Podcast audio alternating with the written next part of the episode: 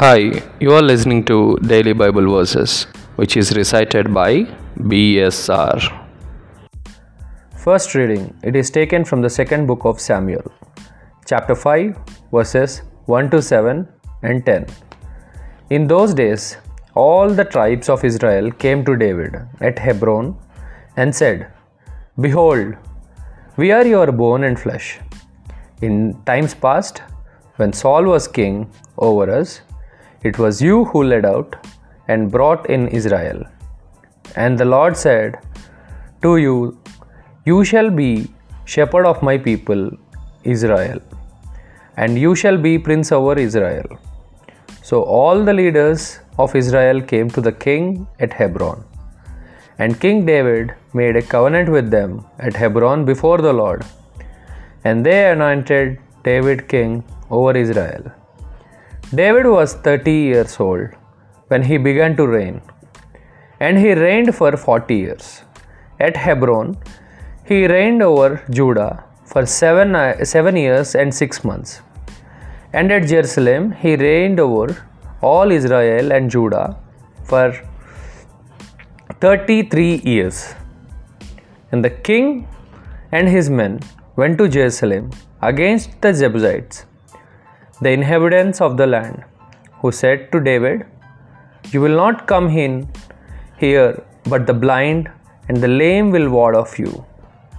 Thinking, David cannot come in here. Nevertheless, David took the stronghold of Sion, that is, the city of David. And David became greater and greater, for the Lord, the God of hosts, was with him. This is the word of the Lord. Gospel reading. It is taken from the book of Mark, chapter 3, verses 22 to 30. At that time, the scribes who came down from Jerusalem were saying, He is possessed by Beelzebul, and by the prince of demons. He casts out demons. And he called them to him and said in parables, How can a Satan cast out a Satan? If a kingdom is divided against itself, that kingdom cannot stand.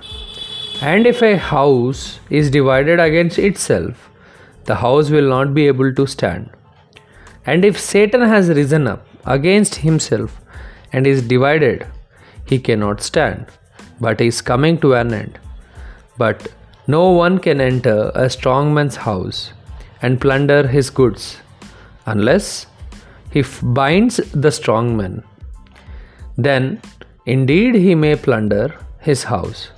Truly I say to you, all sins will be forgiven of the children of the man, and whatever blasphemies they utter. But whoever blasphemies against the Holy Spirit never has forgiveness, but is guilty of an eternal sin. For they were saying, He has an unclean spirit. This is the word of the Lord. Thank you everyone for listening to Daily Bible Verses. Please do subscribe and share.